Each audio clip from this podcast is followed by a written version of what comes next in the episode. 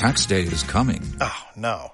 But if you sign up for Robinhood Gold's IRA with a 3% match, you can get up to $195 for the 2023 tax year. Oh, yeah. Sign up at Robinhood.com slash boost by tax day to get the biggest contribution match on the market. Subscription fees apply.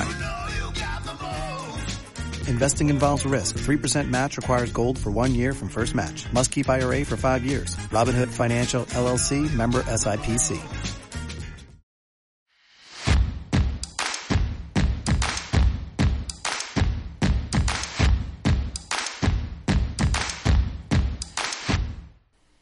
Hola, ¿qué tal amigos? Bienvenidos a un nuevo programa de En Cámara de Llamadas, vuestra cita semanal cada lunes con el mundo del atletismo. Hoy con una temática muy especial, pero antes os recuerdo, si os gusta el programa os podéis suscribir, lo podéis escuchar a través de iBox, a través de iTunes, a través de Spotify y también os podéis seguir en redes sociales, en Twitter, C Llamadas y en Facebook. Hoy, como decimos, una temática muy especial. Nos vamos a ir al año 1992 y vamos a recordar, yo diría que uno de los momentos más emotivos, ya no solo de la historia del atletismo, sino de la historia del deporte y del olimpismo en general. A lo mejor si os digo el nombre de Derek Redmond no os suena, pero si os hablo de unas semifinales, de una lesión y de la capacidad de sobreponerse y de intentar llegar a la meta, seguramente que ya en vuestra mente hayan aparecido las imágenes de lo que fue aquella carrera. Nos vamos a adentrar en la vida de Derek Redmond, cómo llegó a esa cita olímpica, qué es lo que pasó después y sobre todo lo que pasó durante. Así que, como siempre, cogemos aire y empezamos.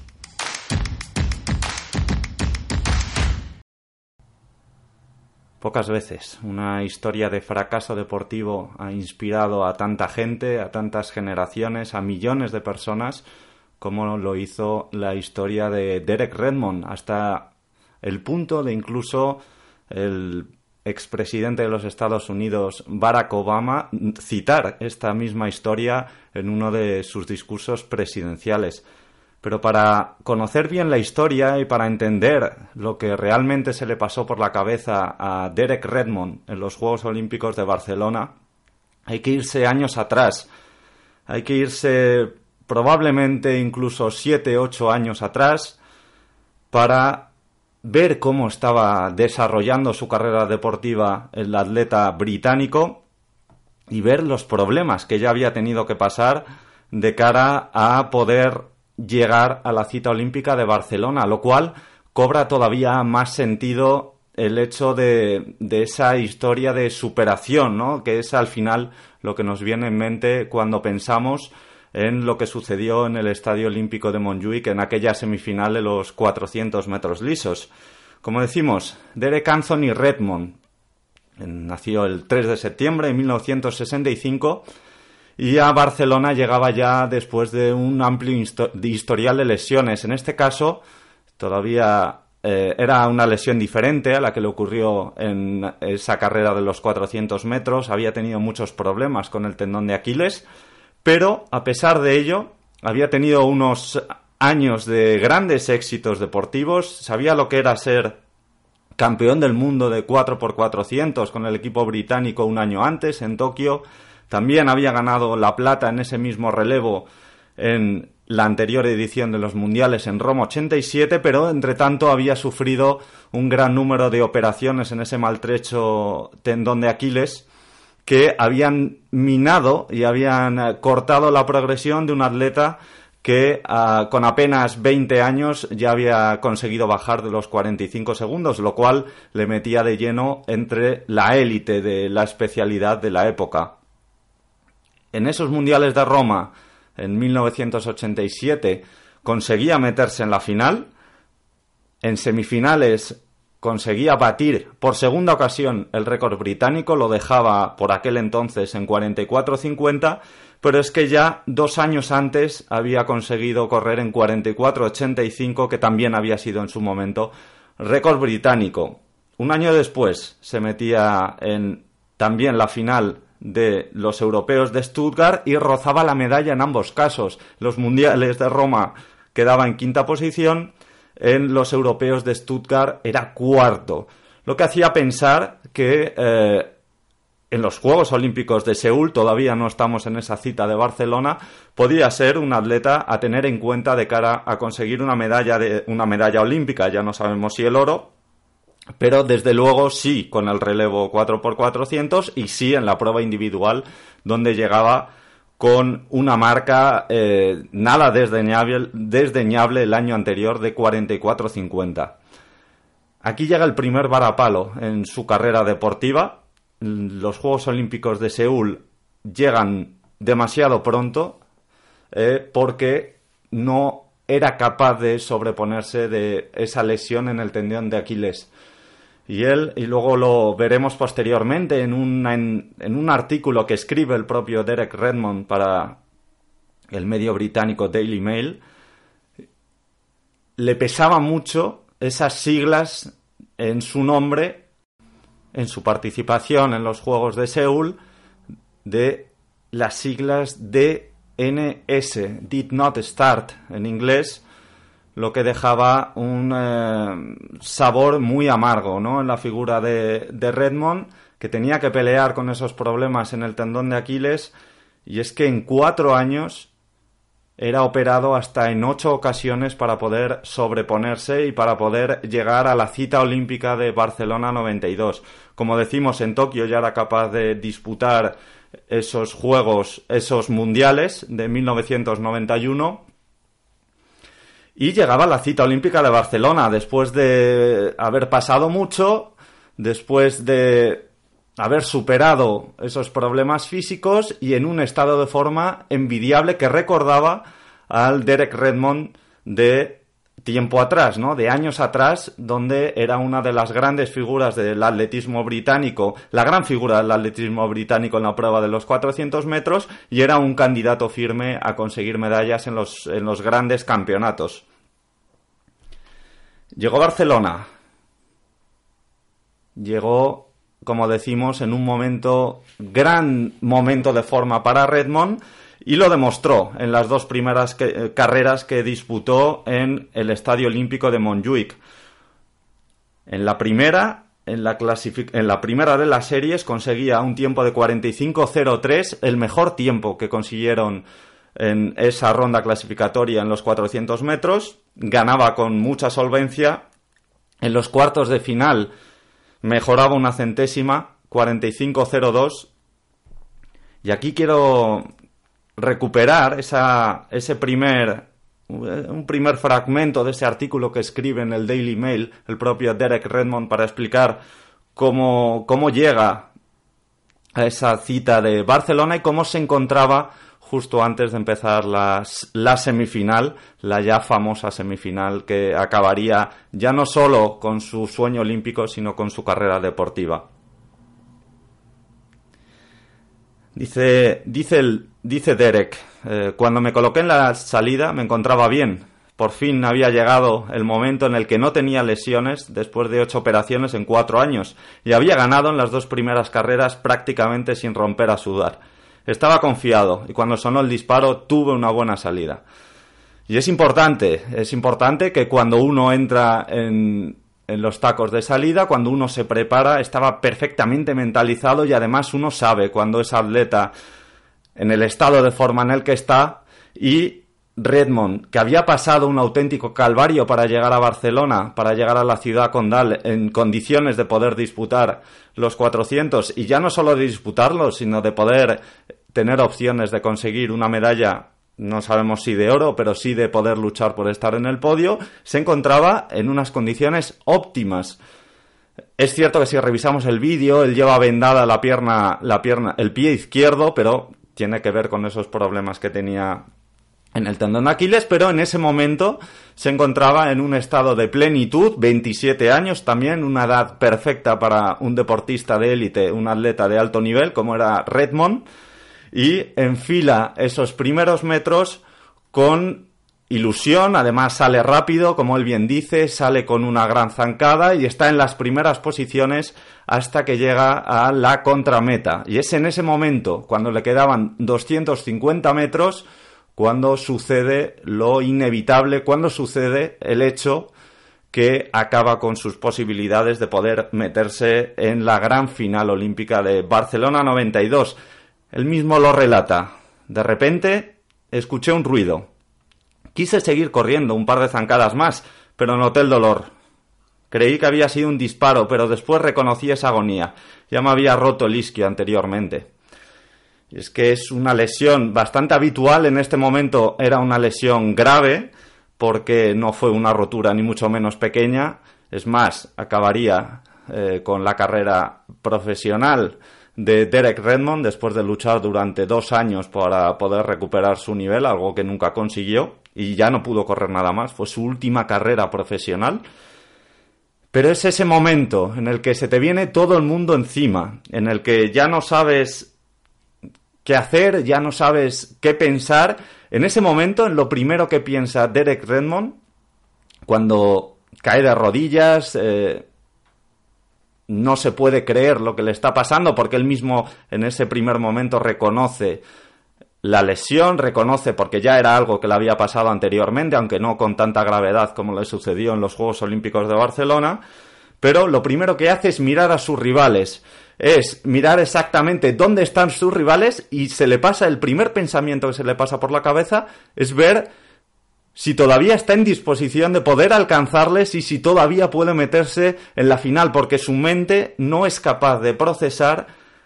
el hecho de que ya esté fuera, de que ya no pueda conseguir ese sueño olímpico de meterse en una gran final, de luchar por las medallas, porque ya cuatro años antes, en los Juegos Olímpicos de Seúl,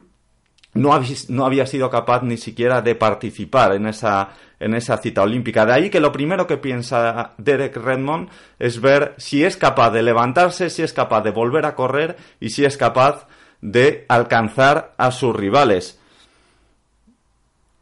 Pero en el momento en el que levanta la cabeza, lo primero que ve es que sus rivales ya están en la última, en la última recta, en los últimos 100 metros, y él está de rodillas, con un dolor muy intenso en la zona del isquiotibial, él se, agarra rápidamente porque sabe exactamente lo que le ha pasado y ya es plenamente consciente de que no iba a tener ninguna oportunidad de poder meterse en la gran final de los Juegos Olímpicos. Y en ese momento, y él mismo lo relata, eh, piensa así, el dolor era intenso. Recuerdo que fue a mitad de la contrameta, más o menos, y al mirar a mi alrededor me di cuenta de que todo había acabado. Todo el mundo había cruzado la línea de meta, pero no quería rendirme. Quería cruzar la línea de meta por si iba a ser mi última carrera como profesional. Si veis el vídeo, el vídeo está colgado por parte de, de la cuenta oficial del Olympic Channel en YouTube. Yo lo recomiendo. Dejo también el enlace en la descripción de este audio por si lo queréis volver a rememorar, por si queréis volver a emocionaros con esta historia de Derek Redmond, o por si por el contrario la estáis descubriendo ahora mismo y queréis ver el vídeo y entender todo, todo este podcast. En ese momento empiezan a aparecer algunos médicos que van a atender. El Redmond está lesionado, está de rodillas en la contrameta. El estadio de Montjuic, lógicamente, empieza a ovacionarle hasta 65.000 personas. Luego él mismo reconoce que no era muy consciente de lo que estaba pasando y que tampoco se dio cuenta de que realmente el público le estaba apoyando para llegar a la línea de meta, pero él siente la necesidad de cruzar la línea de meta y siente la necesidad porque no quiere que nuevamente aparezcan unas siglas ya no tanto el DNS que aparecía en Seúl, sino el DNF, Did Not Finish, que podía aparecer en los Juegos Olímpicos de Barcelona él mismo lo cuenta, quería cruzar la línea de meta, no importaba ya el tiempo, no importaba la posición porque era claramente el último, no importaba que ya no se fuera a meter en la línea en la final de los 400 metros lisos, lo más importante era cruzar la línea de meta para sentir que había conseguido acabar la carrera. Él mismo lo cuenta nuevamente. Aparecieron todos esos doctores que me pedían que parara pero no fue hasta cuando quedaban 100 metros cuando vino otra persona. Esa persona eh, fue su padre, su padre Jim, que en, la grava veía cómo su hijo se lesionaba, cómo su hijo intentaba acabar la carrera cojeando ostensiblemente, poniendo en riesgo su salud y, no pudo aguantar, no pudo contenerse. Y yo creo que es aquí ese momento inspiracional, ese momento emotivo que al final ha pasado a la historia. Su padre Jim le da igual la seguridad, le da igual los jueces que intentan pararle dentro de la pista. Él únicamente está viendo sufrir a su hijo que está intentando acabar la carrera y que él quiere, uno, intentar disuadirle para que no siga con eso porque se puede hacer todavía más daño. Recordemos, él se había lesionado gravemente el isquiotibial, está intentando a pesar de la cojera, pero él sigue mínimamente apoyando esa pierna y por lo tanto se puede hacer más daño. Y llega a la altura de Redmond, de Derek Redmond, su hijo, después de, como decimos, pasar toda la seguridad, pasar a los jueces que estaban también intentando parar al atleta británico. Y Derek no se da cuenta en un primer momento del que, del que el hombre que está empezando a acompañar sus pasos hacia la línea de meta era su padre. Es más, él pensaba pues que era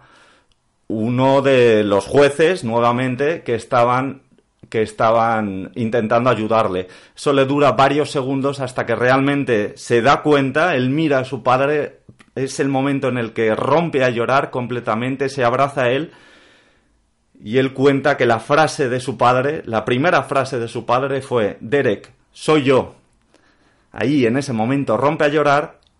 y le dice, no necesitas esto. Él era consciente de que su hijo había sufrido mucho por las lesiones, estaba en un punto eh, muy difícil en su carrera deportiva, pero le brindaba totalmente su apoyo y le, quería parar porque es que se podía seguir haciendo daño y podía ser contraproducente de cara a poder seguir con su carrera deportiva. Aquí Derek le responde, quiero terminar, Ponme nuevamente dentro de la semifinal, porque él todavía tenía ese sentimiento de querer acabar la carrera, de querer cruzar la línea de meta. Y aquí su padre le responde, vale, empezamos esto juntos y lo acabaremos juntos. Y durante esos 100 metros, además se ve perfectamente en el vídeo como van abrazados y el padre le va continuamente intentando consolar, la frase que le repite una y otra vez y que en este artículo del Daily Mail cuenta Derek Redmond que le decía a su padre es, eres un campeón, no tienes nada que demostrar. Estamos hablando de un atleta que lo había pasado muy mal, como decimos, que cuatro años antes ya no había podido correr en los Juegos Olímpicos de Seúl, que había conseguido pasar todo un calvario de lesiones en su tendón de Aquiles con hasta ocho operaciones para volver a poder correr nuevamente al más alto nivel y que cuando se encontraba en el momento más álgido de su carrera deportiva, en una semifinal olímpica donde había brillado en las dos anteriores rondas clasificatorias, venciendo en ambas con una amplia superioridad y estando en disposición de poder disputar las medallas, se vino completamente abajo por una lesión, pero una lesión que ha marcado su vida y que, como veremos posteriormente, acabó con su carrera deportiva, pero probablemente empezó otra carrera que le ha llevado a, formarse y a dedicarse pues a otro a otro ámbito que ha servido para inspirar y alentar a toda una generación que yo creo que todavía sigue recordando ese momento de Derek Redmond. Cruzan la línea de meta, como decimos, el estadio, 65.000 personas aplaudiendo, eh, apoyando a Derek Redmond que había conseguido llegar a pesar, recordemos, 250 metros de agonía, que no, no es no es moco de pavo el hecho de que tuvo que superar esa lesión en el isquiotibial completamente cojo y en esos últimos 100 metros con la ayuda de su padre consiguió cruzar la línea de meta. Ahí dice me dijeron que recibí una ovación de los 65.000 espectadores, pero en ese momento no pude registrar absolutamente nada más. Nos abrazamos al cruzar la meta, solos mi padre y yo, la persona más cercana, la que había apoyado mi carrera deportiva desde que tenía siete años. Un momento emotivo, pero que tiene un después. Tiene un después en el que tiene que digerir todo lo que le había pasado y todo lo que había logrado superar a lo largo de su carrera deportiva, que le había llevado hasta ahí, que en, un, en apenas un segundo se había venido completamente al traste. Él, después de la cita de Barcelona, tiene una charla con su médico y después de ver la gravedad de la lesión, el médico lo que le dice es que no va a poder volver a competir al más alto nivel, de que no va a volver a poder representar a Gran Bretaña en un gran evento deportivo dentro del atletismo. Y lo que sucede es que Derek Redmond, lógicamente, piensa, y él mismo lo relata, que fue como si le dijeran que prácticamente estaba muerto. Él había dedicado sus 27 años de vida hasta por aquel entonces al atletismo y lo que le había devuelto el atletismo era no haber podido disputar los Juegos Olímpicos de Seúl y esa lesión en las semifinales de los Juegos Olímpicos de Barcelona que encima iba a acabar con su carrera deportiva. Pasó dos años, nunca volvió a correr en ninguna competición y como él dice, estuvo dos años enfadado, probablemente pasando ese periodo de duelo, ese periodo de depresión, también de cara a pensar que iba a ser de él después de todo lo que había superado, de, todo lo que había pasado. Y es muy curioso, porque el bueno de Derek Redmond lo que hizo fue utilizar toda esta experiencia, esta experiencia traumática para él, para, para su padre,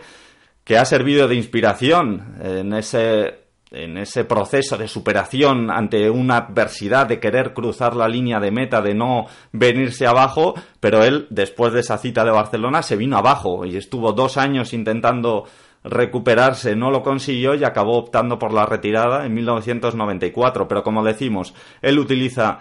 ese proceso de cara a venirse a construir su vida y es lo que ha hecho. Él ahora mismo se dedica a dar charlas, es lo que llamamos un coaching, ya no solo deportivo, sino también de cara a empresas, y donde explica este proceso, ¿no? Esto mismo que de lo que hemos hablado en el podcast, lo explica de cara a que otras personas puedan eh, empatizar con todo lo que le pasó a Derek Redmond, puedan utilizarlo dentro de su vida diaria y puedan eh, superar las dificultades que se presentan, como le pasó a Derek. Él rehizo su vida y como él dice, él ya no se siente enfadado, sigue sintiendo esa frustración, pero ha superado todo el trance y todo lo que supuso el no poder acabar, eh, bueno, el no poder meterse en la final olímpica de Barcelona 92, porque como él dice, si no se hubiera lesionado, hubiera podido quizás ser medallista olímpico, pero si no se hubiera lesionado, no hubiera podido llevar la vida que lleva ahora, de la cual está completamente enamorado, y que no hubiera sucedido nada de esto si él no hubiera si él eh, hubiera podido acabar esa semifinal, no sabemos lo que, lo que hubiera sido de, de la vida de Derek Redmond, con lo cual él siempre utiliza este argumento para decir que a pesar de todo lo malo que le pasó en su carrera deportiva, él ahora vive una vida feliz. Ya como curiosidad, el propio padre Jim también fue llamado a llevar la antorcha olímpica en esos Juegos Olímpicos de Londres 2012 y también lo pone como ejemplo, ¿no? Si yo no me hubiera lesionado en los Juegos Olímpicos de Barcelona, mi padre Jim no hubiera podido llevar la antorcha olímpica como lo hizo en esa cita de, de Barcelona 92. Desde luego, una historia inspiracional, una historia que a mí también siempre me gusta recordar en esos momentos en los que uno no está del todo bien y que por lo tanto necesita algo de inspiración de cara a poder a poder seguir adelante con su vida. Redmond lo hizo, superó ese, esa piedra en el camino que le llevó a la lesión de Barcelona 92 y hoy en día es todo un ejemplo para a nivel deportivo pero también a nivel personal para toda, para toda una generación y para, y para todo el mundo, porque al final yo creo que quizás no por el nombre, pero Derek Redmond siempre será reconocido por esa cita de Barcelona 92.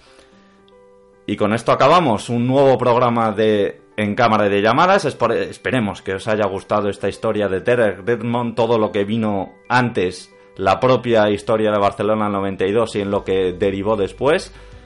Si os ha gustado, os recordamos suscribiros, nos podéis escuchar en todas las plataformas de podcast y la semana que viene volveremos con más atletismo. Así que a disfrutar de la semana. Adiós.